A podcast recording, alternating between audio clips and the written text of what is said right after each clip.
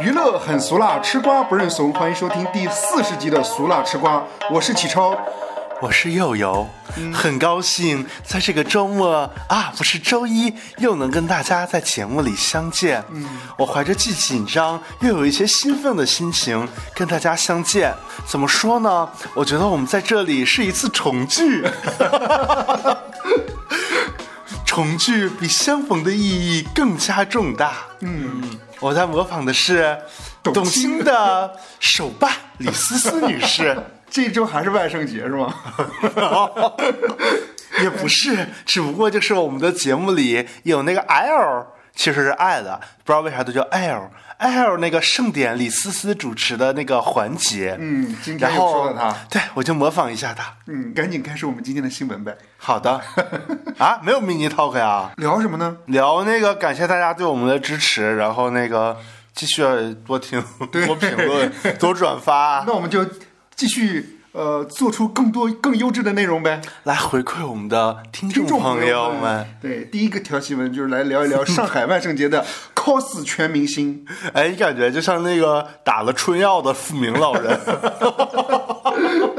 十月三十号，就是上海万圣节 cos 的照片流出来了。哦，对，当天其实咱们上一期节目录制的那一天，其实有热搜就出来了。对，但是没想到这周发酵的更厉害了。对，就没有想到玩的人那么嗨，嗯，而且涉及到的明星又那么的广，嗯，但我有听小宇宙其他的播客讲，其实每年都有这个活动，只不过今年被曝光的比较，就是反响比较受更受欢迎一些。我是不知道我是刚开始做这个节目才了解到的，还是反正我之前是从来没听过。哎，但你记不记得后来我还在那个微博上看到北京之前也有，就有一对儿男的模仿青蛇姐妹花。啊，就京剧的那种打扮、啊，是吧？？啊，在工体的那个什么酒吧街牌那子边儿对是吧对对对对，啊明白。之前说不定北京也有这种类似的活动，但是我是感觉上海的这一次范围特别广，嗯然后涉及的人特别多，哦整个的现场的氛围人人流量特别大。哦，我看到巨鹿路附近好像会有那种万圣节的市集，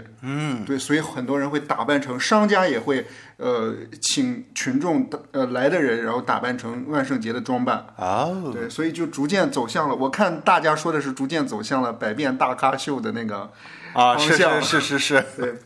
他 cos 了一些明星，我们来聊一聊吧。哎，好的，都有谁呢？对你你有印象的有哪些？九块九、八块 八、十九块九，上链接。啊，我自从看了这段之后，我这星期脑子里都在回想这句话。哎，那我们就一直先在聊 callback 啊先聊聊 cos 呃 cos 向太吧。啊呃，呃 cos 向太的这个人叫做是醒醒鸭，一个网红。 啊，这是章子怡的女儿，醒 醒，哦，对，章子怡的女儿也叫醒醒是吧？是 cos 的她的名吗？不知道，反正就是这个网红打扮出来真的真的特别像向太哦对两个人感觉神似，他穿的也是粉色的那个大羽毛的那种衣服， 啊，就是被向太说二十块钱那个。是他说自己是醒太啊对，而且他还给自己配了一个那个类似于那种回家的诱惑的那种片段， 啊啊，那个跟那个什么背景音乐，对，OST。是，但是他在街上走起来，大家互动起来还特别有意思。最有名的互动就是，请问你对郭碧婷怎么看？嗯，不回答。 他就说挺好操控的啊，还有人在旁边喊：“可以教我玩抖音吗，妈妈？”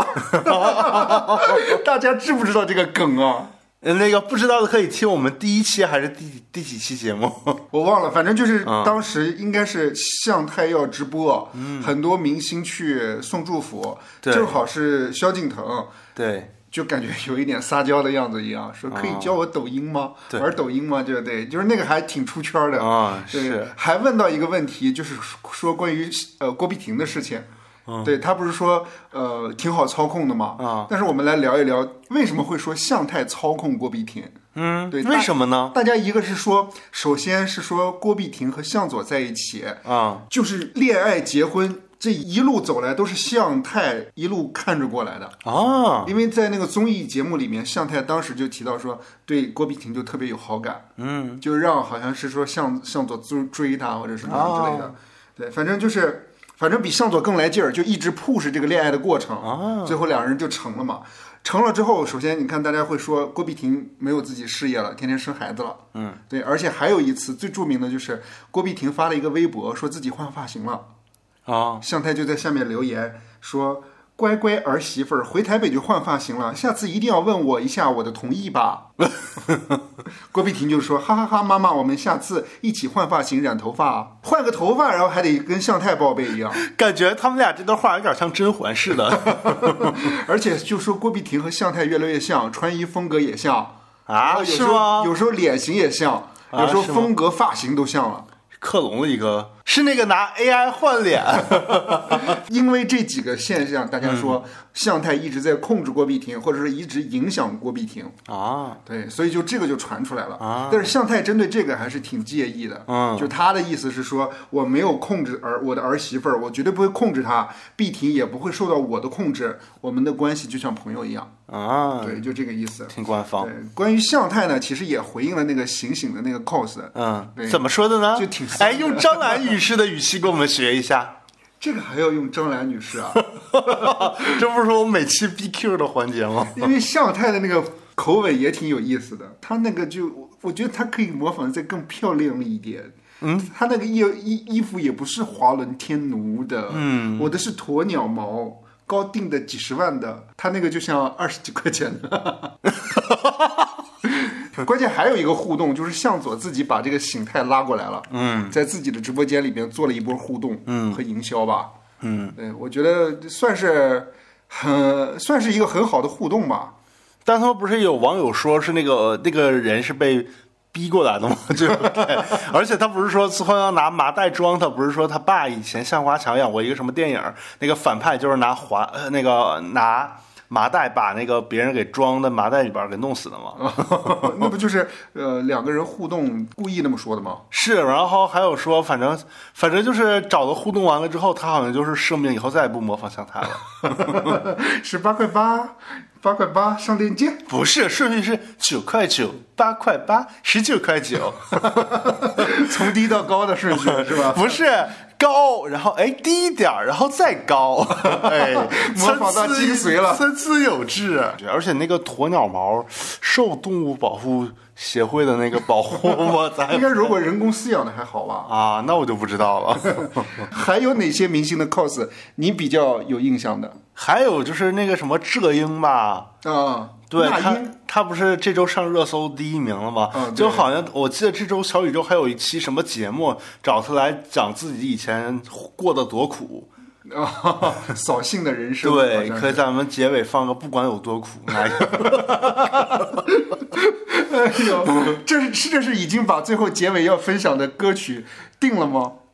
因为 不后面定 吧？这玩意儿哪能确定啊？这玩意儿就是每次分享歌曲都是山路十八哦 弯，怎么可能现在就确定了？他主要模仿的就是一些那英在综艺上呀，或者说微博上说过的一些话，还有那个《好想好想谈恋爱》里面的一些经典台词，嗯，是吧？这简直是危言耸听，是吧？还有说什么“我祝他成功吧”，对，啊关键还有网友问，就是现场问说：“那英老师，你对于文文怎么看？”嗯，当时我就纳闷了，我说这是个什么梗啊？后来我查了一下，就是因为在《浪姐》里面，于文文是一个特别特别拽的一个女歌手，啊她的性格特别突出，就是那英和宁静都不想选她。啊 对，结果于文文问问的一些问题，导致两个人特别尴尬。啊！对，好像意思就是说我也 hold 不住文文文。嗯，对，于文文就说那有什么 hold 不住的？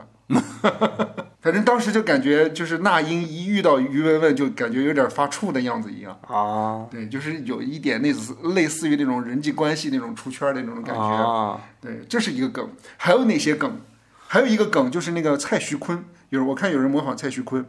鸡你很美啊！不是，应该是模仿蔡徐坤穿着吊带裤打篮球那段儿，那不就是鸡你很美 吗？那段儿其实挺出圈的。啊，对，出圈的点可能就是大家觉得其实鸡你很美，鸡你很美不除了那个以外，还有就是觉得那个那段儿挺尴尬的。啊他把街舞和那个篮球融合在一起了。啊！对，就感觉就是再加上蔡徐坤那个发型和那个样子，啊哦就比较出圈一点儿，啊哦就挺尴尬的。就是其实没有那么帅啊什么之类的，但是他感自我感觉又特别帅。啊对，就是那段儿挺出出名的。还有人 cos 吴亦凡，啊！穿着监狱服，还有那个不是一开始说当日最佳不是 cos 安陵容吗？啊，对，是。坐着一我个们先说鬼车哦 cos 明星，啊，好，呃，还有人 cos 汪小菲，背了一个床垫儿，手里拿着麻六记，啊背了个床垫儿，嗯妈呀！还有人在 cos 那个呃关晓彤啊啊你叉叉啊对那首歌，哦，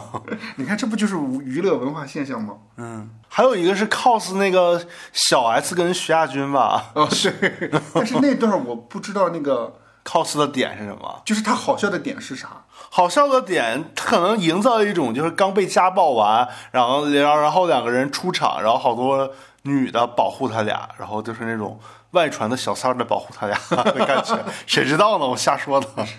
呃，还有一些影视作品啊，对，就像你刚才提到的那个安陵容那个哦《甄嬛传》那个，人家 cos 的点那个级别很高哎，嗯他不仅仅只是说 cos 服装啊。什么台词什么之类的，嗯他是直接把道具传上来了，他拉了一个那个船头一样，哦然后还卷了个席子，然后把蓝牙音箱放在后面，一直放的那个采莲曲，哦，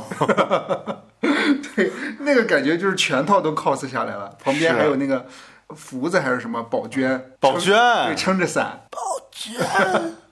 我的嗓子宝娟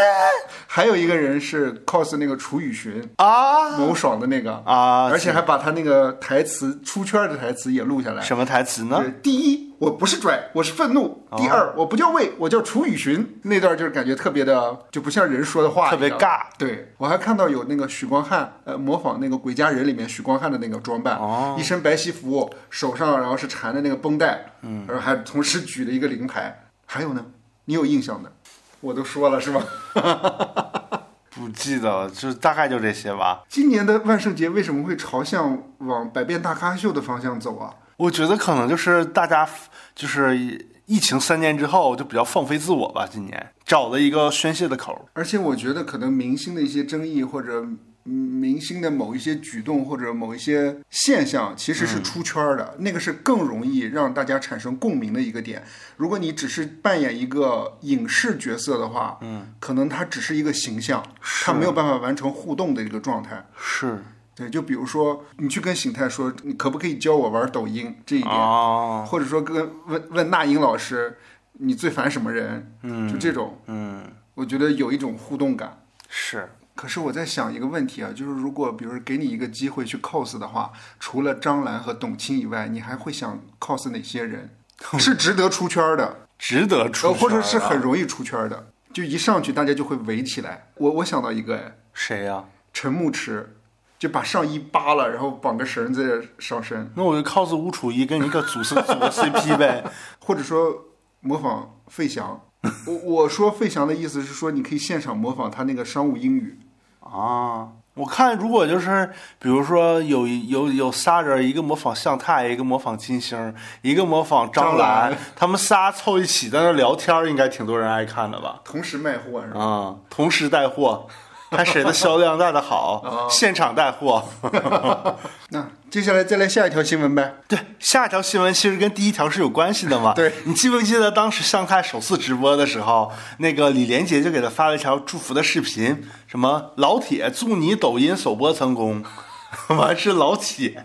听成老铁了。 对，这条新闻的源头是这样，就是十一月三号早上，李连杰上了热搜。对，原因就是因为网传他去世了，享年六十岁。对，结果很快中午，第一个辟谣的人不是李连杰本人，是向太。啊对，向太就说称李连杰最近刚出新书，而且今早还在给他请安。你看看用的这个词儿多精准，请安。网友就是网友比较妙的一点，就是感觉“请安”这个词儿有点像古代，你知道吗？啊、就是下人 给太后对慈禧对 请安的意思一啊样。有人就是留言嘛，说向太应该把“请安”这个词稍微换一下，嗯可以换成问候之类的。他说：“哎呀，这就是我们两个老姐老弟之间的玩笑。”他说：“每天早上打完坐，一定要和我请个早安啊，哈哈。” 啊，好好据说向太呢，呃，跟李连杰的关系特别好啊对，把叫李连杰叫弟弟，而且是李连杰的女儿，是他的干女儿。是不是说以前李连杰之前在香港的时候有一段时间，他的那个事业遭到了黑帮的袭打压击嗯打压，然后他的经纪人也在那段时间就是去世了，嗯，然后他也需要重组自己的公司，然后跟这些个势力各种博弈，然后分款什么的，向太帮了他。啊、好像是这个意思哈，呃，当然李连杰也有帮助过向太，比如说那个向佐的那个《封神演义，啊，那都是应该的呀 李老连杰铁姐弟的来客串一下，也不是不给他费》，用，对，那个项目还是砸了五个亿的项目呢。对，李连杰甘当配角，主角是向佐嘛。那也是甘当配角，就是隐忍着拿了个几十万、几百万 不知道，呃不知道拿了多少钱。啊，对，但是 总不能是拿了九块九八块八吧？ 不会。对，对，呃，这里面提到一个呃一个新闻点，就是李连杰出了新书，名字叫做《超越生死：李连杰寻找李连杰》啊， ，Jet Li Looking for Jet Li。哇，英格雷是 very good 它我看了一下，它是一个应该好像是联合文学出版社出版的，应该是在海外出版的。 啊，我反正没有在就是咱们的那个平台上啊找到这本书的那个购买链接。嗯，它应该是在呃境外发行的。嗯，对，但现在还没有。但是我看到二零一一年李连杰曾经也出过一本书，叫做《生死李连杰：矛盾人生悲喜剧》。哦对，这本书呃现在在在内内地是可以买得到的。京东可以买得到吗？我没看京东当当我看的是当当，当当该打钱啊！我看到那本京东该打一打，我听这周好多播客节目都给那个京东双十一做推广，咱们这么推也推广了一下，那该打也得打点儿呗啊、那个伪装成一个听众，在打赏环节给我们打个九块九、八块八就可以了。对这本书，我看那个书腰上面。就是腰封上面，啊对，曾经呃，就是呃写了一段话，我觉得也有可以聊的地方。诶，对，写了什么呢？他就回顾了一下李连杰扮演的角色，哦，对，就说他是黄飞鸿、方世玉、洪熙官、霍元甲，哦，他是《笑傲江湖》里的令狐冲，《倚天屠龙记》中的张无忌，他是太极张三丰，他是中南海保镖，他是致命罗密欧。从少林寺小武僧觉远到白蛇传说高僧法海，荧光幕前、镁光灯下，如梦幻泡影，如露亦如电。他的根本追问：我是谁？哦，其实他演过挺多同类型角色吧，算是哦，对，就是武武功高强的那种。武侠侠客的形象对，是啊。他出名的角色最最一开始成名不就是因为少林寺嘛？嗯，对，后来之后就被香港发掘出来，就到香港。其实他一开始就是一个武术学校的学生，对，然后他一开始是那个，因为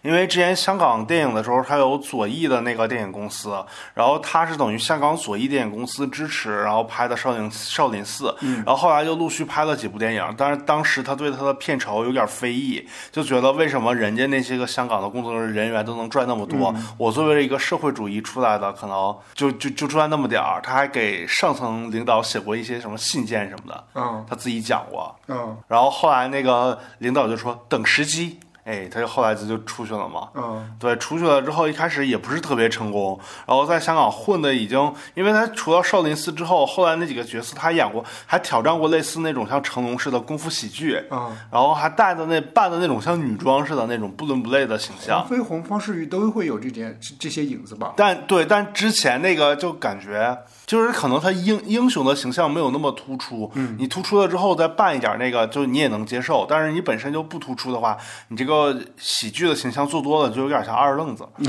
对对。 然后他就没有那么受欢迎，直到那个徐克拍那个《黄飞鸿》，他才身价又起来了嘛。明白我记得之前是演方世玉的时候，不是也也有一些喜剧的桥段嘛？嗯，就是那个肖芳芳演他妈的那啊，明那白。那那那那几那几有有一两部戏可能对那那是那里肖边芳芳演的好是吗？对，但是也带动了连杰有喜剧表演。明白。哦但是后来好像他着重就是尤其是英雄之后就开始拍大片了是吗？啊，是，但是中间不是还去了一段好莱坞嘛，嗯，演的什么《致命罗密欧》什么的那些，嗯，但是在好莱坞好像没有翻出花来，是吧？也翻出来一点花嘛，就是可能是 B 级片儿的那种，翻出来一点花，就大家都比较认识他。哦明白要不然，当时英雄去美国宣传的时候，他也是头牌之一嘛，嗯，也是招牌宣传。因为其他的几个演员，像梁朝伟和张曼玉都是在欧洲比较眼熟嗯的。然后恣意丈还是一起一颗冉冉行行的 rising star，然 后然后嗯 Rising star 嗯对，所以头牌还是 Jet Li 嘛，啊、是对他还是有点使滑，要不然后来赶死对儿啥的也不能再找他。 《白蛇传说》里面的法海有印象吗？ 嗯，有印象，印象不是特别深。我主要是对演白蛇的那个黄圣依女士比较那个印象深刻，因为她老公杨紫做直 播嘛，她老公就是经常跟一个卖床单的女的，然后那床单说五百块钱，五百块钱，二百。不行啊！我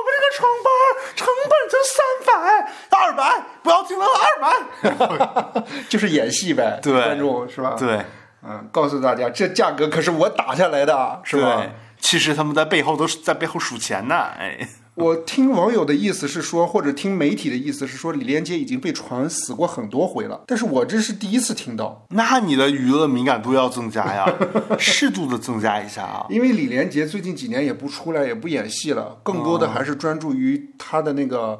呃慈善事业嘛。啊、嗯，他之前不是还有一个干妈吗？是那时候九十年代、八十年代末、九十年代初，就是那种气功算算命的那种。他就上一些香港的节目的时候有提到过这个干妈，就是说在他事业上给他一些帮助。然后当时就是有一堆导演，就是他在事业低谷的时候，香港有一堆导演，比如说找他去演戏，嗯、他不知道该拍谁的戏，然后他把几个名字放在他干妈面前，说他干妈根本就不识字儿，随便挑了一个徐克，他就去演徐克的黄黄飞鸿了。哦。哦呦我的妈！跟上一期的那个李善均有个神婆算他一样。那这条新闻就到这儿呗。接下来我们再来聊一下一个比较大的盛典，嗯，L 三十五周年风尚大赏。这这个大赏其实有挺多热点的。它有什么热点呢？第一个热点就是李思思啊、嗯，模仿董卿。他不算是模仿董卿吧？央视都是这个主持风格，嗯、对，反正是他接私活首秀吧，算是离开央视之后的首秀。啊，是对，一开口大家就说有点像在看春晚一样。怎么的呢？就是那 个给我们模仿一段， 不要我老模仿。我觉得启超更会模仿，哎，也不是，我不太会模仿。你看他说：“尊敬的各位来宾、各位朋友，大家晚上好，欢迎大家来到风尚大典的现场，我是李思思。”哎。刚刚从台侧走向台中，每一段路或长或短，或崎岖或平坦，我们总归会有一个目标，也会与风景，也会这是什么？你看看人家说的都挺顺， 你看看你读都读不顺。你看，在我看来，其实比相遇更美好的是重逢。重逢。今天我们风尚大赏与许多同行者重逢，而对于我个人而言，也非常荣幸能够与这么多可爱的、美好的你们重逢在舞台之上。正所谓一曲清歌满樽酒，人生何处不相逢。重聚致敬也是本年风度大赏的主题。嗯，真好。怎么说呢？他的他的那个台风里面，其实，在他说的这里面，其实就会。有一点那个央视的那种风格，比如说说到某一件事情的时候，他一定会引用一个古语，正所谓什么什么之类的。对，我想到了那个这届主持人大赛，那个谁撒贝宁老师点评一个选手说，那些古诗词啊，一定要与当时这个主持的场景相。匹配，如果不匹配的话，不要滥用古诗词。 我觉得主持人。这个古诗词这个能力，尤其是央视这个能力还挺强的啊！我记得是看那个欧阳夏丹的抖音号啊，经常他不是去出去跑步嘛啊，慢跑跑的时候就就会啊，今天是北京的天气怎么怎么样啊，就是正如怎么怎么样，就就会引用一个古诗词啊。对，你看看人家张嘴就来吧。对，你看我这就是词穷，对，完全不会形容。是，对我有看到最近李思思的那个，应该是。他的那个 B 站吧，嗯有更新了一个短视频。嗯、他的意思是说他在巡查，找巡查什么呢？反正他要做茶叶啊，也是做茶买卖呀、啊，跟跟那个李亚鹏差不多吧，感觉像。还有那个伊风利啊，是不是也在做这个对，咱们之前好像聊过卖茶叶。啊，对，就说这个暴力挺暴力的，嗯，对，就是毛利特别高。是我看那个短视频的意思是说他很。作为一个年轻人，他很爱茶，大家很不解，哦、但是他就特别喜欢茶，哦、深入到茶山里面，然后自己去尝试做了一罐茶。哦、一个月以后收到茶之后，自己的心情描述了一下自己喜欢茶的这种感情，哦就是希望和大家一起跟着我一起去品茶之类的。哎这段特别像那个幕后团队给他做的稿。啊，对，是那个拍摄起来就是感觉像一整个团队都在嗯帮他去运作这些东西。啊，对我觉得他也适合卖茶，所以你觉得它有点茶？我 这可是我没这么说哦。你说它适合卖茶的 吗？当晚，《L》杂志的风尚大赏还有另外一个主持人谁呢？鲁豫老师，我不信。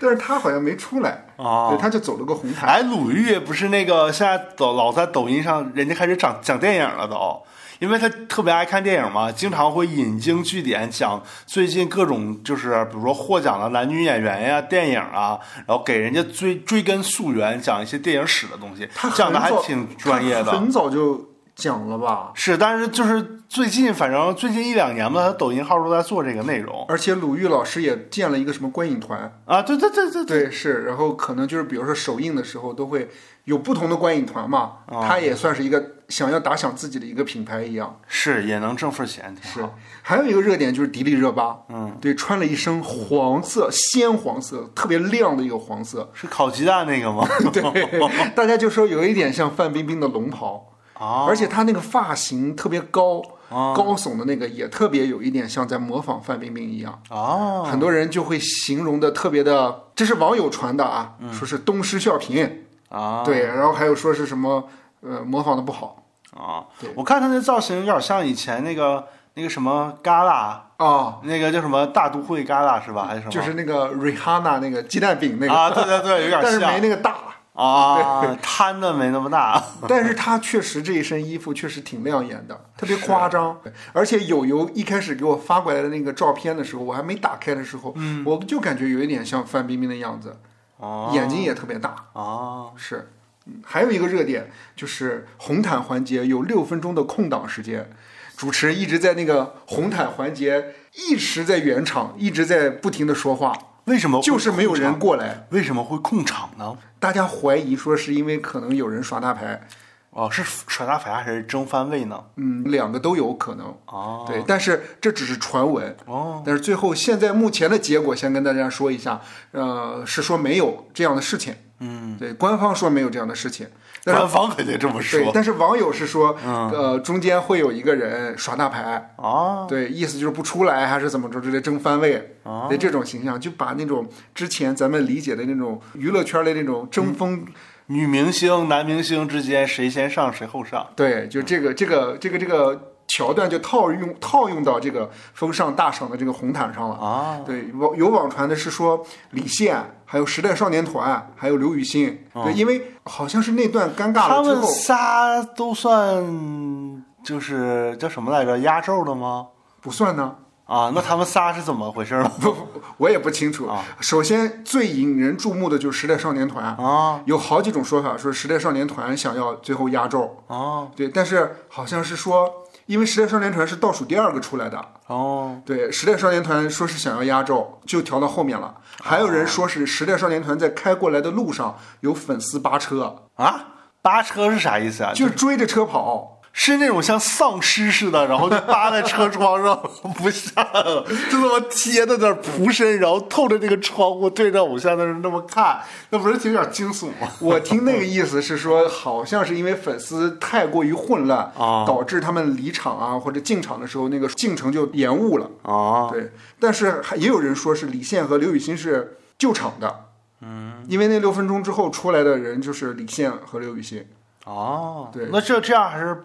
褒奖他们俩的意思对我有看到那个现场啊，李现出来的时候，主持人当时说的是说有请李现和那个《L 风尚》杂志的某某某高层 Valoria 女士。嗯，结果出来的时候只有李现，啊？对是那个 Valeria 就是 Valoria 女士没出来，哦就是那个主持人离那个红毯特别远，他看不到那个红毯一样。哦，但是他说那个 Valoria，我就也笑出来了。但是他不是应该有那个耳机耳机应该提示他是现在谁会上来吗？但是我有看那个现场画面，真的是有请李现和 Valoria，就真的背景好像那个话筒收音特别敏感，就说没有 Valoria，、 啊，对，哦那还挺逗的。是，但是后面 Valoria 女士是单独出来的，啊，那就是 Valoria 耍大 牌，不想跟李现一起出来。官方回应是，活动现场艺人入住的酒店距离较远，有部分艺人团队因车辆运力安排及晚高峰路况拥堵，导致晚点到达，延误红毯。哦但一切都还积极配合的情况下，完成了整个现场。哦，对，最后压轴的你知道是谁吗？陈牧驰怎么能是陈牧驰呢？你想想，谁每次都占 C 位？范冰冰、谁每次都占 C 位？章子怡李宇春啊，啊，就是那个 Illuminate 的中国首席大咖李宇春你不要跟听众们解释一下 Illumity。 Illuminate 啊。嗯哎，下周双十一吧。嗯下周我们的歌已经预定好 了，结尾放那个麦当娜的 Illuminate 那首歌啊， 大家自己去搜一下那首歌。还有一个亮点就是你刚才提到了陈牧驰在风波之后首度现身， 不应该陈牧驰和吴楚一牵着手一起走向红毯吗？没有没有，陈牧驰状态还挺好的。走到红毯上，主持人还问了他一个问题 问了什么呢？啊，最近呢，你呃，我听说你最近也有去那个时装周啊对，去国外的时装秀里面啊对，有什么有趣的事情想跟大家分享的呢？有认识一些新的男模 吗？呃，有什么有趣的事情想跟大家分享吗？他说有趣的事情是倒时差。啊，嗯，这个回答 陈牧驰这个事情，我想再延展一下。怎么的就是呢？还有一条新闻，啊就是炒得比较热的、引发争议的一件事情，就是于是工作室发布了一个宣传物料还是什么之类的，把那个陈牧驰给打码了。啊，是是是对，好像粉丝就特别的不乐意，是，就说人家还没说被封杀的，所以你反倒把人家打码了。关键是之前于是和陈牧驰两个人还经常以 CP 的身份去宣传封神，啊。对，两人算是炒 CP 吧。然后那个不是说红毯的吗？嗯，我就记得这周还在看，因为不是我刚看完了，上周咱们在聊《自忆》嘛，嗯，然后我就看那个有一个有一些那个 UP 主，嗯，你看我都说 UP 主，我都不说那个什么站，我就说 UP 主，嗯，怕说错话，UP 主会讲到说以前那个巴莎慈善夜的时候，然后大家那些一线的那个四弹双兵。什么一汤一什么玩意儿的那那几个人儿，他们不都是会争一些最后的番位压轴嘛？啊，然后就是说有一年红毯的时候，最后剩了两个人，一个是双字女星，一个是呃字义女星，嗯他们俩就是说最后谁最后走，结果那个俩人僵持了半天，然后那个双字女星就是不下来，然后后来那个。啊，巴莎那个苏芒，嗯然后就牵着那个资毅，他们俩先出来了。嗯然后过了一会儿，那个冰冰就双四 女性，她就她就在那个红毯尾巴就出来了。嗯啊，哎呀，我就是觉得想压轴嘛。我觉得压轴没什么意义，因为我自己个人觉得，就是你有作品或者你有争议，才会在这个红毯上面特别的亮眼。是，这就正如我们之前国内一位特别有名的导演叫谢晋曾经说过一句话：嗯，金奖、银奖都不如观众的口碑，叫什么？这不押韵哦， 金杯银杯，这啊就是观众的口碑啊。啊，对对对对对，哎，还是你会说，哎，学了张兰的人就是不一样。哎呦啊，那我们 L 风尚大赏就到此为止呗。这条新闻，对，爱了爱了啊，读爱了法语叫 L 嘛。爱了，意了爱了嘛。接下来这条新闻来关注一个争议吧，争议人物谁呢？啊，黄景瑜。他怎么争议了对，呢？黄景瑜的前妻又发生了，啊他不是跟热巴在一起了吗？这可是友友说的啊，我可不发表任何的言论。这是网友说的 呀，网友扒的他俩在一起了。之前对，黄我也不知道啊，这个我们就是随便。我们这个节目没有之前不是说那个浙英模仿那英会不会引发侵权什么的吗？啊然后人家说只要不盈利就没事儿，咱们这节目不盈利，我们只是一些网友说的，我们给大家汇总一下。黄景瑜的前妻叫做王雨欣，对，刘雨欣、王雨欣王雨欣对哦最近呢，首先发了一个无主题的指责，发什么了呢？说你可真是个油腻的利己主义。哎，他为什么会这么说呢？他不知道是为什么又又要说出这个声音来。哦，他还表示，他的和解声明是黄景瑜的团队的人推动的。哦，就是当时两个人不是有和解吗？有在网上，上他是这么说的：说亲人也是朋友，祝未来一切都好。哦，但他现在特别难受的点是什么？他是说，两个人发布了那个和解声明之后，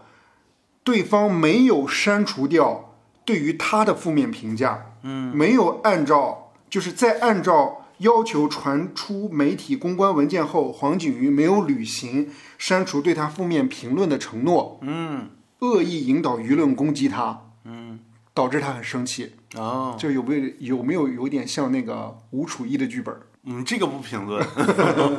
对，还提到自己当时念旧情，妥协帮忙公关，承认各自安好。但黄景瑜掉头就表示婚姻影响了他的工作，吐槽他既然人设那么男人，就不要婆婆妈妈，也别把他当枪使，太恶心。哦，对，王新宇称，假若是他的话，会把官宣分手评论的第一条恶评删除掉。第一条恶评是这么写的：正面回应了，也就结束了。某女别再扮演精分的角色，给别人添堵。黄景瑜未来一切都好，这谁评论的？应该是粉丝吧？哦，给黄景瑜评论的。关键王鑫、王雨欣还表示，对黄景瑜无以的事情很多，微博只是导火索，称自己如果说出真实的离婚原因，不仅会让对方失业，嗯，而且还会赔偿两个亿违约金，自己会赔偿两个亿的违约金，暗示可能两个人签过某个什么私下的协议。嗯，保密协议，对，那还透露保密协议，是不是保密协议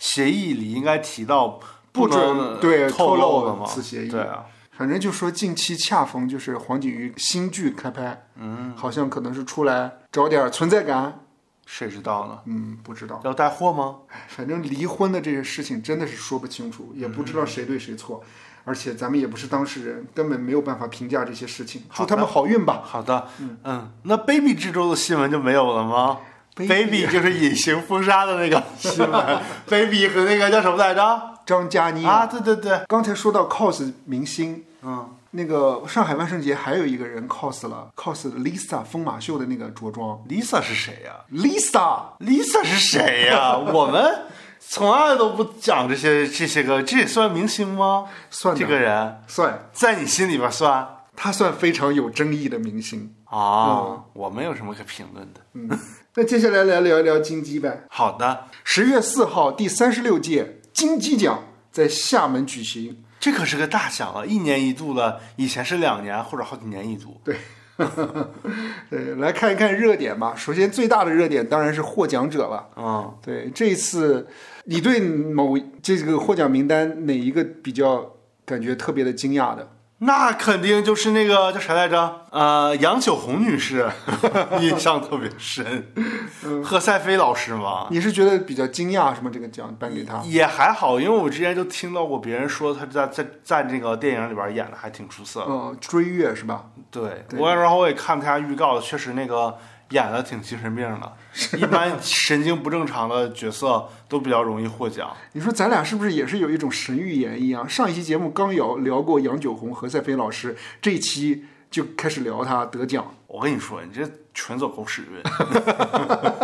别往自己脸上贴金了。好吧你寻思我夸你几次有新闻敏锐度，你就真觉着你自己啊能预测娱乐圈的那个未来了？那你说这个人会不会真是真是有那种玄学的感觉一样？就是只要是袁弘坐在他的后排，那个人就会得奖。他不是连续四届了吗？他前面的那个男艺人都得了最佳男主角，这也是三十三届黄晓明，三十四届张译，三十五届朱一龙，还有这一届的梁朝伟我这么说行不行？啊！他们提名的那几个最佳男主角是不是坐一排啊？ 我当时也是这么想 的，然后呢？不管哪一个机位都能照到袁弘。对呀、他们要坐一排的话，那那这玩意儿不就是扯淡的吗？哎，我对于那你要是这么说，有一年袁弘不参加这个，还空缺了 呗？我比较惊奇一点的是最佳故事片，哦，对我没想到是《封神》，是我以为是《流浪地球二》。哦，我也以为是，所以不给留一个一个《流浪地球二》，给他一个什么评委会大奖。一般这种什么金鸡奖啊、金像奖啊、金马奖，很少有评委会大奖，都是那种戛纳电影节之类的，或者什么啊，就什么 First 影展呐、戛嗯纳电影节呀、或者国内的那些类似什么呃山西那叫什么电影节来着？叫平遥平遥电影节有评委会大奖。那你般的意很思是少比较偏文艺的会有评委会大奖是吗？就是那种电影节的那种几十个电影参赛，然后评委选的那种、嗯电影节参赛模式的，会有评委会大奖。嗯你觉得《流浪地球二》和《封神》你都有看过是吧？啊，你觉得这两个影片哪个更值得最佳影片？封神。 我虽然预测《流浪地球二》，但我觉得《封神》比《流浪地球二》好看。啊对，起码故事是完整的，《流浪地球二》有点儿刻意，啊我不喜欢。男主角我看到就是梁朝伟是三金影影帝了。啊！对，说是他是有这个头衔，但是我有看到网友说他凭借《无名》获得这个影帝，有一点和其他之前的那个水准不太那一你就样。看看这一年跟他一起入围最佳男主角的都有谁呀、最佳男主入围的有宇宙探索编辑部的杨浩宇，回西藏的宋阳，学霸黄渤，无名梁朝伟，波浪鼓咚咚响惠王军，哦，那你不觉得宇宙探索编辑部那个也有拿的潜潜力是吧？无名我没有看，你觉得梁朝伟在里面表现怎么样？怎相么说相比呢相比色戒，那肯定是不如啊。相比二零四六，相比王家卫他有点儿类似《二零四六》里的那种角色，易先生是吗？不是《二零四六》，你哪是易先生？ 你什么玩意儿啊？你在这瞎扯，这玩意儿还不想跟你 聊了，什么玩意儿啊？说二零四六叫什么来？突然忘了，他没名儿。就是《二零四六》，就是《花样年华》那个角色在延伸呢。嗯，怎么说呢？就是就是你能想象到的梁朝伟的那个演法，没有特别的出彩儿，没有什么新的东西。就是梁朝伟、周迅在里边都是那种只给的，你一看你就知道他是那种角色，就没有什么新东西给。不如那个杨浩宇看着有点惊喜。就是有点神神叨 叨的，是，哎，又到了一年一度的分享环节了，启超。 一年一度啊，一一期每期都会有分享环节嘛。其实，在我们的概念里，我们就是一年一度，因为我们对于我们来说，一周哎就是一年，度日如 年。终于能见到我们的听众朋友们，在节目里和我们的听众朋友们重逢。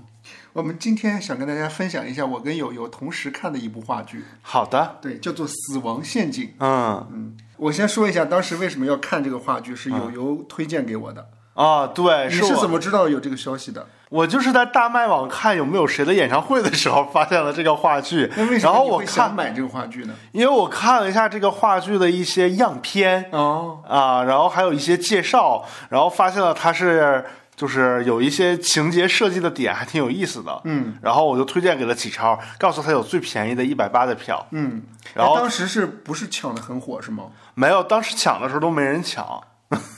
哎，可是最后看完了之后，我还因为一开始抢的那个座位有点偏，我还重新选了一下啊、，啊啊，明白。但是看咱俩看完之后，觉得就是这部剧非常非常好看。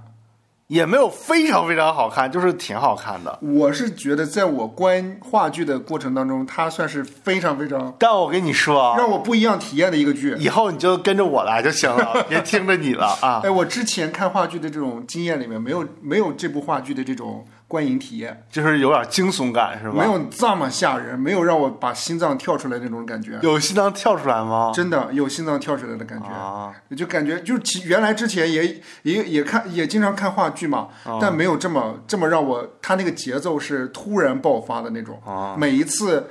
应该总共总共有两次让我特别吓着的时候，那两次之前的那个片段，你要不要先说一下讲的是什么，然后循序渐进的说到高潮？要不听众都不知道你说的什么玩意儿。可是这个高潮不能说哎，对啊、你先说一下讲的是什么对，吧。讲的就是一个在百老汇曾经十几年前出名的一个剧作家啊，一直在创作他的剧本，但是一直都没有一个好的结果。十八年都没有自己的代表作，再没有出来新的代表作了。对。然后他和他的老婆隐居在一个某某的什么别墅里边，然后那个别墅特别郊区，特别偏远。对然后有一个年轻的剧作家，曾经是他的一个学生嘛，培训班上的一个学生，嗯寄给他一个作品，他觉得这个作品特别好，啊而且一定会大卖，于是就想占为己有，嗯，就试图想要把这个学生约过来并杀害他。对，然后把剧本据据为己有。对对，就他的这么一太太就在旁边目睹了这个过程，啊。哎，同时就因此引发了一连串后面的故事。对，然后不断的反转，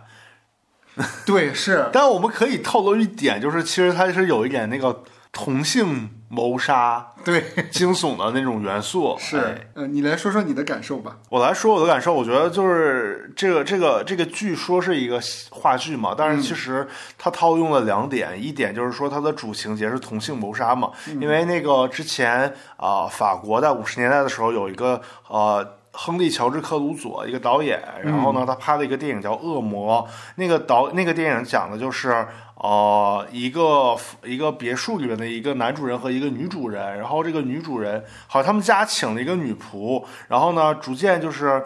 呃，丈夫和妻子还是怎么的，还是丈夫跟这个女仆好了，要杀这个妻子，结果杀完这个妻子之后，这个妻子回魂了，回魂把丈夫给吓死啊了。然后其实最后倒过来是因为妻子跟这个女仆是一对儿，是一对儿，然后他们俩谋害了这个哇塞丈夫。对，所以他的情节跟跟那个死亡陷阱是有点类似的。哦，对，但是不知道他俩谁先谁谁后啊？我明白估计应该是死亡陷阱是后面的明白。哦、然后再有一个，其实你说到惊悚的那两幕，它有点是模仿希区柯克式的惊悚，因为它中中间不是说那个啊、那个那个那个戏剧作戏男主角戏剧作家不是他老模仿希区柯克的东西嘛？嗯，提到电话谋杀案什么的那些经典电影，其实它里边好多像。就是突然，可能在你完全没有意识到的时候，突然某没一准备个的时候角色对起身有一个什么什么动作，或者从哪儿突然冒出来有一个什么什么动作，它就是有点模仿希区柯克的电影，比如说像《惊魂记》也叫《精神病患者》那个电影里边儿，就是有一个情节，就是呃，其中是女主角在那个呃浴室里边洗澡，她本来是携款潜逃，然后带着赃款逃到一个。特别奇怪的宾馆里嗯边，她在那儿洗澡的时候，突然从那个帘子背后出来了一个女的的那个身影，然后拿了一把刺刀，连着对她身上刺了三十多下，嗯然后然后这个女主角就倒在那个那个洗就是浴缸里面嗯浴缸呃对，然后然后拉着把那个帘子拉下来，遮住她的尸尸体，就是把她身上的伤口给遮住了，然后那个。镜头对着她的那个眼睛，同时镜头又切到那个浴缸，她的血顺着浴缸的那个地漏流下去，哦，啊，就有点这个感觉，啪，突然出现了一个什么人，明白。对，其实有点类似的感觉，主要是它的这些呃，比如说节奏的设置啊，这些情节点，就是比较惊悚的情节点的这些关键节奏的设置啊，还有它的情节设计，其其实都参考了很多以前的电影，经典电影。来聊聊演员吧。嗯，男主角是那个林冲老师，啊， 嗯对对吧对，周也芒，芒，对，就哎对是神话爱情神话的男配吧？对对对对嗯对，是就是那个老头儿嘛，喜欢上一个什么意大利女演员，喜上喜欢上索菲亚罗兰 的那个，对，我觉得演的还不错，哦所有人都演的挺好的，嗯，对是。算是很高质量的一个。然后那个女主角是这个剧的导演嘛，对叫林毅，嗯，嗯，还不错，男二呢？叫贺平，嗯，好像挺多腐女挺吃他的。我看那个抖音上还是哪儿，之前看好多女生呃话剧看完了之后去找他拿这个门票或者是这个宣传的这个物料找他签名，因为我在很咱俩的位置很远，看不清他的颜值。对我看不清他颜值，但是我你知道我脑袋里面带入的是谁吗？我我带入了一个人，看咱俩带入的是不是一个人啊？三二一，等会儿忘了他叫啥了，但是我知道他的女朋友是谁。女朋友，我带入的这个人，那咱俩，但我带是入同一个人，但我带入的这个人就是已经是一个有点劣迹的艺人了。我这个不是，哎哎，我带入的那个人是那个女朋友叫辛之磊那不就是翟天临吗？啊！对对对对对对对对对！哎，你好聪明啊！我带入的我带入的是翟天临，你带入我的带是入的是王阳，王阳啊！ 你带入的这个人一点都不 gay，什么脑洞啊！因为咱俩全都看不清那个人的脸，啊因为太远了，啊而且那个位置很陡。啊，很对上面，我看坐在那个位置上，就是虽然是一览无余嘛，但我觉得那个位置上可以扔一个瓶子下去， 就直接顺着那个观众能扔到台上。 对，太陡了，那个、啊那那个剧场，我而且就是，如果他那个位置要再斜一点，我觉得我都想跳下去。我 靠！反正昨天四号是吧北京的倒数第二场，然后嗯对嗯我们录制的时间五号下午是最后一场，当然他说应该还会演很多场，因为他之前已经总共巡演过三百多场。是，对，是上海话剧艺术中心出品的，哦嗯反正我觉得值回票价了。啊谢谢友友的推荐。啊，下次跟着哥看。 结尾分享首歌呗。然后那个我这周还有分享没分享完呢，啊，你还想分享什我么？想分享一下，因为那个这周那个听众朋友们也在有人在提到《再见爱人三》嘛，嗯我也是一直在追这个《再见爱人三》，我就随便分享一下。呃，我是觉得一共有三对儿嘛，你是不是看过第一期？嗯对，我看过第一你对期这。三对儿是不是有有点印象？我说一说，你听我说的对不对哎，啊？感觉又像回到了心动的信 号。一个是那个傅首尔啊傅首尔他们夫妇，还有一个是呃，也不叫素人，反正两网红对，两不不也不叫素人，两个人是模特吧？啊，模特不叫素人，就是一个一个我们不太熟悉的模特和叫一试个水，我记得好像是。你这完全颠倒了。一对儿是傅首尔和她和她老公，啊一对儿是两个模特儿，嗯一个模特儿是一个资深，呃，两个人可能都算是比较资深一点的模特，但我们对模特界不太熟。嗯然后其中她老公后来转行当演员了，啊对，然后还演了志愿军，我看。哦，演一个配角儿，然后还有一对儿是一个网红，嗯是一个女网红和她老公他不是就不叫睡睡吗？叫睡睡，嗯但那个俩，但是睡睡不是模特，模特是那俩模特夫妇，哦哦哦对明白对。然后我觉得这三个三个夫妻，因为那个听众也有在说，尤其是那对儿模特的，挺挺有意思的嘛。啊有看点。对，有看点啊，我觉得可以就深入聊，呃，就简短，就是简单的深入聊一聊他们 这三有个哪些看点？我觉得，我觉得这有几点嘛。第一点就是傅首尔跟她老公老刘，嗯，然后然后那个老刘其实就是傅首尔成名了之后，我觉得老刘他更希望的是能回到以前他们在安徽的时候，就是那种过日子，然后能所有的事业都在老刘自己的掌控范围之内。但是现在傅首尔成名了之后呢，老刘觉得已经他有点高不可攀了，他参与不到傅首尔的事业里。然后老刘自己想追求的那个事业呢，他在大城市什么上海或者北京，他又实现不了。嗯，所以呢，他就变成了一个家庭主妇。他想实现啥事业？我觉得可能是在小城市有一些，我也不知道他想实现什么事业，也没就说就是吧可能有一些，比如说你，他可能是在小城市里有一个什么晋升啊，或者有一个事业的发展什么的，但是傅首尔来的太快了，导致他没有办法在新的这个圈子内达到他要想要做的事儿，嗯所以两个人之间就是有分歧的嘛。嗯，而且就是明显感觉到就是，嗯、傅首尔和老刘都想离婚，因为你想哈，一个人是家庭主妇，然后一个人是公众人物，然后这个公众人物有很比较高，没有说很高，就比较高的一些成就，大家都认识。啊嗯，然后呢，另一个人就是籍籍无名，然后呢，这个人籍籍无名。然后两个人的事业差距越来越大，你参这个男的参与不到女的的事业里面，他就会觉得他自己的生活圈子就越来越萎缩，我也不想参与到你的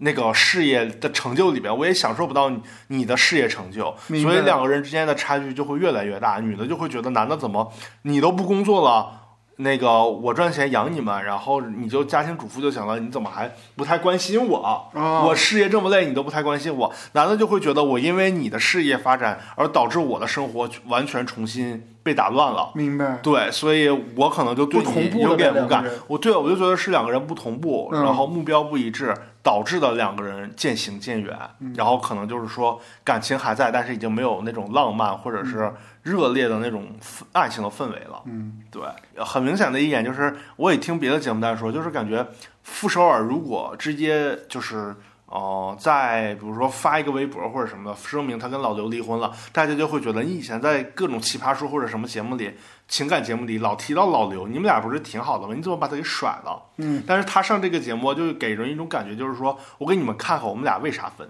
就是我俩分了的时候，你俩观众朋友们也会理解我们为什么分。哦，有点这种感觉。而且之前吧，我觉得这期就是这一届的那个叫什么，就是观察员，嗯，明星观察员也有一点儿假。他们一开始都叫老刘老刘的嘛，嗯后来那个忘了是哪一期哪一个嘉宾，就是说。啊、你那那个有一个李松蔚嘛，什么嗯什么心理学的那个，他就说那个，你看我跟老刘沟通，我都叫他刘毅，就是不叫他真名，不叫他老刘，因为是傅首尔叫他老刘了。你们要是叫他老刘，就感觉是以傅首尔的那个姿态来叫他。然后后来那些嘉宾，尤其是什么 Melody 啊，或者那些女嘉宾，然后还有还有那个，就反正这些女嘉各种嘉宾都叫他刘毅了。就不叫他老刘了。但是那个 Papi 酱，我感觉他还挺反叛的。大家都叫他刘毅的时候，他又说老刘，反正还挺有意思的。我觉得这些嘉宾还挺有意思的。哦然后还有第二对就是那个模特儿，就是那个顺顺嘛，模特、哦模特放到模模特的矛盾最大，放在最后说。好然后顺顺这对就是说，表面上来看，就是你第一期也看了，好像就是这男的之前在那个他们俩结婚婚礼上，他的一个男生的朋友来婚闹，然嗯后婚闹有点骚扰性的起那个伴娘性质，对骚扰伴娘的一个性骚扰的性质，导致这个顺顺就特别不满意嘛。嗯，然后他就一直在列举说，这些婚姻这么多年，这个男的哪哪哪做的都不够好，然后怎么怎么怎么样的，然后事业上那个他也投资了很多东西，或者或者自己创业什么的，屡屡失败。然后这个男的对我的态度也不太好，也没有那么喜欢了。但是这个男的就会觉得，然后就是怎么说呢？他也虽然我们表面上看，顺顺就是一个咄咄逼人的姿态，嗯，就是各种去喷别人。我也在听别的那个几博客里边有在吐槽说，那个就特别讨厌顺顺。我觉得现实里边我们遇到顺顺这样的人，也不会特别喜欢，就是他一直在吐槽你，总是负能量。总是负能量，总是在喷你。你做一个任何一个小事，他都能在喷你，就会觉得很不爽。但是顺顺好像明显他在事业上，可能在网红这条路走的比男比她的老公那个没登记的这个老公走的事业上要更顺利一点，嗯，是吧？然后所以就给人的感觉好像是女的强，男的比较弱。那这样的话也会会给男的一个点，就是他会觉得你越来越强，我越来越弱，那我越来越失败，然后你越来越喷我，你越喷我，我就越自卑，我就越来越失败，我就更失败。哦，就有点这种感觉。但是他们俩，你回想啊，如果如果是这个女的真的是特别特别强的话，男的无论是在他在事业上，还是对这个女的的关心上都不够的状态下，这个女的为什么还要跟他呢？就是他很有很很有，就是其实他很大几率是会觉得这个男的无论在情感关怀和是事业那个或者是经济收入上都跟我不是特别匹配了，那我完全可以甩了他，对呀，是不是啊？对呀，但是呢，所以我就观察到，我觉得就有一点就是两个人就是。一个是施虐的，一个是受虐的，哦， 就是这个顺顺一直连骂这个男的不反不反手，就是他他能接住，他能觉得哦这骂的有道理，然后什么时候我会改，明白所以我觉得这个女的吧，她并不是说事业上有一点点成功了，啊她要去找一个更强势的人，然后呢让来让整体的那个家庭就是收入啊，或者是整体的那个呃阶级啊更往上上一层，或者是怎么样的。她其实是跟这个男的的平衡点在于，我就喷你，然后你能接得住，你还能对我好。哦她要的是这么一个人。明白。所以说呢，我觉得这一对儿反正反而是最容易和解的一对儿，因为只要这个男的有这个低姿态，说我能够。嗯，包容你，我能够继续给予你关怀。这女的身上能有这个维持家庭经济收入的这个一部分，男的只要积极进取，虽然他没太成功，女的看到他努力了，那两个人之间就达到这个平衡点了。哦，对，我觉得还是可以继续生活下去的。但老刘和那个傅首尔就是两个人，明显是有点记个记个的。嗯， 对，就明显傅首尔是不满意老刘的，哦，傅首尔是不满意老刘说你为什么这样，你还不能给予我关怀。而且情呃那个节目里有一个情节，就是说他们俩的结婚纪念日，老刘给他带了他的一个礼物，然后傅首尔还特别不开心，那意思就是说，你现在在节目里给我带来一个带给我一个礼物，你平时就没有这种浪漫的东西，你就会让让我觉得你是在作秀嗯，他就会有这种劲儿劲儿的感觉。但是我看了下一期的预告，节目里边那个陈明预告里边就在说说你有没有大概意思啊，就是你有没有考虑到老刘，就是设身处地考虑他的那个感感受？对，其实傅首尔也所以也没有完全去考虑老刘嗯，的那个感受，他只是站在自己的角度，觉得老刘应该给予他什么东西。哦，然后第三对儿就更有意思了，第三对儿就是。呃，一对儿模特嘛，一个是男的是资历特别老了一个人，嗯然后可能比女的大十几岁，在这个圈儿里边儿可能模特圈儿已经混出来一定地位了。嗯，然后女的呢是一个比他小十几岁，可能二十几岁就开始跟他，一直跟到三十多，现在他俩三十多岁了，已经结婚能有个挺多年了吧，我嗯具体忘了多少年了。对，然后这个女的是明显觉得我我事业要发展，然后嗯而且女的觉就是男的是觉得你的事业发展都是我一一路把你带起来的，哦，但这个女的觉得我现在也能自立了，然后这个男的就觉得，那既然你想发展你的这个事业，那那模特这一段我可能我也岁数大了，我也不可能再做了，我就转型当演员了。嗯，然后，但是他还会，男的还会觉得你这个做模特这个事业，或者你日常生活有各种方面表现的不是特别到位，嗯我要管你。女的就觉得我已经可以独立自主了，我就要挑你的毛病，你怎么老管我？然后你生活上还不能自己有什么毛病，所以他们俩就互相挑。啊，一开始这个互相挑不就感觉还是小打小闹的那种？一开始他俩还不是特别严重，大家一开始都集中在那个睡睡那两口子，对还有是傅首尔那两口子，嗯就觉得他俩为啥要离婚？结果到后来他俩骂的就越来越严重了，尤其是后来大家都比较站那个那个男的，嗯不太站那个女生了，因为那个女生有点咄咄逼人，她每次都会找。那个男的的各种失误的点，说你那个生活不能自理，不会打车，不会飞坐那个不坐飞机，不会登机，什么什么的各种。结果男的都完美的反驳他说：“我我自己最后自不是自己解决了吗？怎么怎么怎么怎么样的？ 而且就是最连近登哎登机都不会登他肯定是自己登上了，他就是故意找这个点嘛。哦，就是他相当于什么呢？就比如说这男的老说你不行，那女的也找一个点说你不行，哦，他有点这种感觉。而且最新的一期，这个女的的妈妈也去参加了嘛，因为他们每次都会有一些嘉宾来来参加嘛。然后在调解的时候，这个女。他们俩本来是挺和谐的，结果这个女的突然就起来说：“我们不要在妈妈面前说这些好听的了，我们说一点我们的矛盾吧。”然后他就一直在骂这个男的，就指责这个男的。结果那个女的他妈一听，这他妈也在指责说：“哎，你是不是应该怎么怎么样？”然后结果他妈还说了一句特不特别不该说的，那意思就是说：“哎，你们俩要实在是过不下去啊，要不然就分了也挺好的。”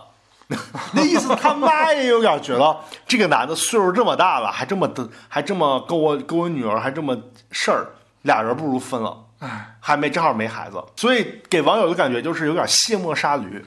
你懂吧？嗯，而且这个明，而且明明是那个那那那那次他和他们他两个人和和女方的那个妈妈见面的时候，是女方先挑起矛盾的，然后后来在所有人都又第二天又聚集在一起吃饭嘛，傅首尔发现他俩又。故特别冷淡了，傅首尔又问那女的说：“你俩咋回事儿？”那女的就说：“啊，他先挑起矛盾的。”就上面的弹幕全都在骂那女的，反正就是这个戏剧情节还挺有意思的。但从这里边就能看出来，其实两个人最大的矛盾点在哪儿了？就两个人都是特别自卑的一个人。就是男的呢，是从小家庭环境就是可能不不好，呃，怎么说呢？就是父爱或者母爱，呃，那种父母的关怀不是特别到位，所以他跟他的原生家庭可能有一些割裂，所以他的吸引人只有他的现在这个年轻的模特妻子啊。嗯所以他把所有的希望和感情都寄托在他身上了啊。嗯，他都很自卑嘛，从小他靠自己打拼出来的，所以呢，他就要通过去操控嗯 这个女的的一切，嗯来达到自己的满足感。然后这个女的也是感觉有点儿怎么说呢？你看她这些表现，就是觉得她有点儿像耍脾气，她情商不是特别高嗯的感觉啊，而给人且的感是觉。心直口快的，对，心直口快。他通过去贬低这个男的来满足，说我弥补我身上没有那么多缺陷，其实也是自卑的一种体现嘛。嗯，而且就是他会经常在大家的面前去批判她的丈夫，说你这儿不行，你这儿不行，跟大家一起说。完了之后，他俩吵到矛盾的时候，他就开始哭，然后大家就开始劝这个女的，就有点像表演性人格，就在哦大家、在大家都在一起的时候，让大家所有的旁观者都站在你的这一侧，嗯然后去批判你的老公，搞得你的老公特别难堪。所以说，其实这件事儿，你正常的夫妻或者是情侣的话，我觉得这种事儿是应该避免发生的。或者说就这对模特夫妻，这个女方是不是她愿意不愿意私底下说，更愿意把这个事儿摊开了给外人看，但啊又说不明白，对他想给那外人评理，而让外人都站在他的那一边，然后都可怜他。哦，有一明白点这种感觉。所以说，其实两个人的点，我觉得，当然，当然，每个人都有自卑的一面。这两个人的点都是他们俩都有很深的心里面的，不管是自卑的创伤，还是某些方面的创伤，都没有办法弥合。所以两个人的这个创伤，导致他们即使短暂的怎么说呢，短暂的互相理解了，但是这个创伤也会一触即发，导致他们会在今后的生活里还会一还会有矛盾。嗯。我觉得反正这这一对儿目前来看是挺难的，嗯，对，而且而且最逗的是那一次那个女生在跟傅首尔吐槽嘛，说这嗯男的怎么怎么样，然后最后这个傅首尔听明白了，说，哎，那不是。老他没有问题啊，那个男的， 大概这个意思啊，反正就挺逗的。 啊是，哎呦，再见爱人的制作方可以关注一下我们节目，友友分析的还是很对的啊是吗下下一季可以请友友当观察嘉宾。也没有没有，我觉得这期嘉宾也挺逗的。一开始大家就是顺顺那对儿的时候，大家一开始都吐槽那个男的他朋友婚闹嘛，嗯就性骚扰什么的，对然后他还不肯那个去道歉什么的，嗯，然后大家都会吐槽那男的。其实那大家都有注意到那个女方有点咄咄逼人，嗯但是那些那些个观察嘉宾都说那男的。后来我估计可能有几期之后风向有点变了，大家又开始说睡睡的这个表达语言表达风格也不是特别合 理嘛，什么什么的。我觉得这期嘉宾这届的嘉宾就很假，你知道 吗？而尤其是刚才我说的那个，一开始都叫老刘，后来听那个李松蔚说完叫刘毅，哎呦都叫刘 毅了。然后他们就是那种，就是怕站错队，你知道吗？怕啊说明白错了明白观众吐槽他们，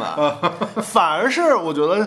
Happy 是吗？对，反而是是胡彦斌什么的这种啊，他头脑是比较清醒的。有时候大家都一侧倒的时候，他会说一句话，把这个真实的这个点给说出来，但是他还是比较含蓄的说出来嘛。啊对，还是他还是挺不错的。对明白所以我觉得这个节目不管是这么刻意安排的，还是怎么的，反正都挺有意思的。而且我越来越觉得哈，尤其这一届的这些呃互来参加的这三对儿夫妻，嗯，他们都挺有表演意识的。你看哈，首先是那个。傅首尔，他就会在大家面前，就是会反驳老刘的一些点，来这个就不用说了，来他表肯定很很对，他肯定很擅长这方面。对，来好像跟观众表示，就是说，其实老刘是有一些污点，就不是说他做了什么违背道德的事儿啊，就是可能会有一些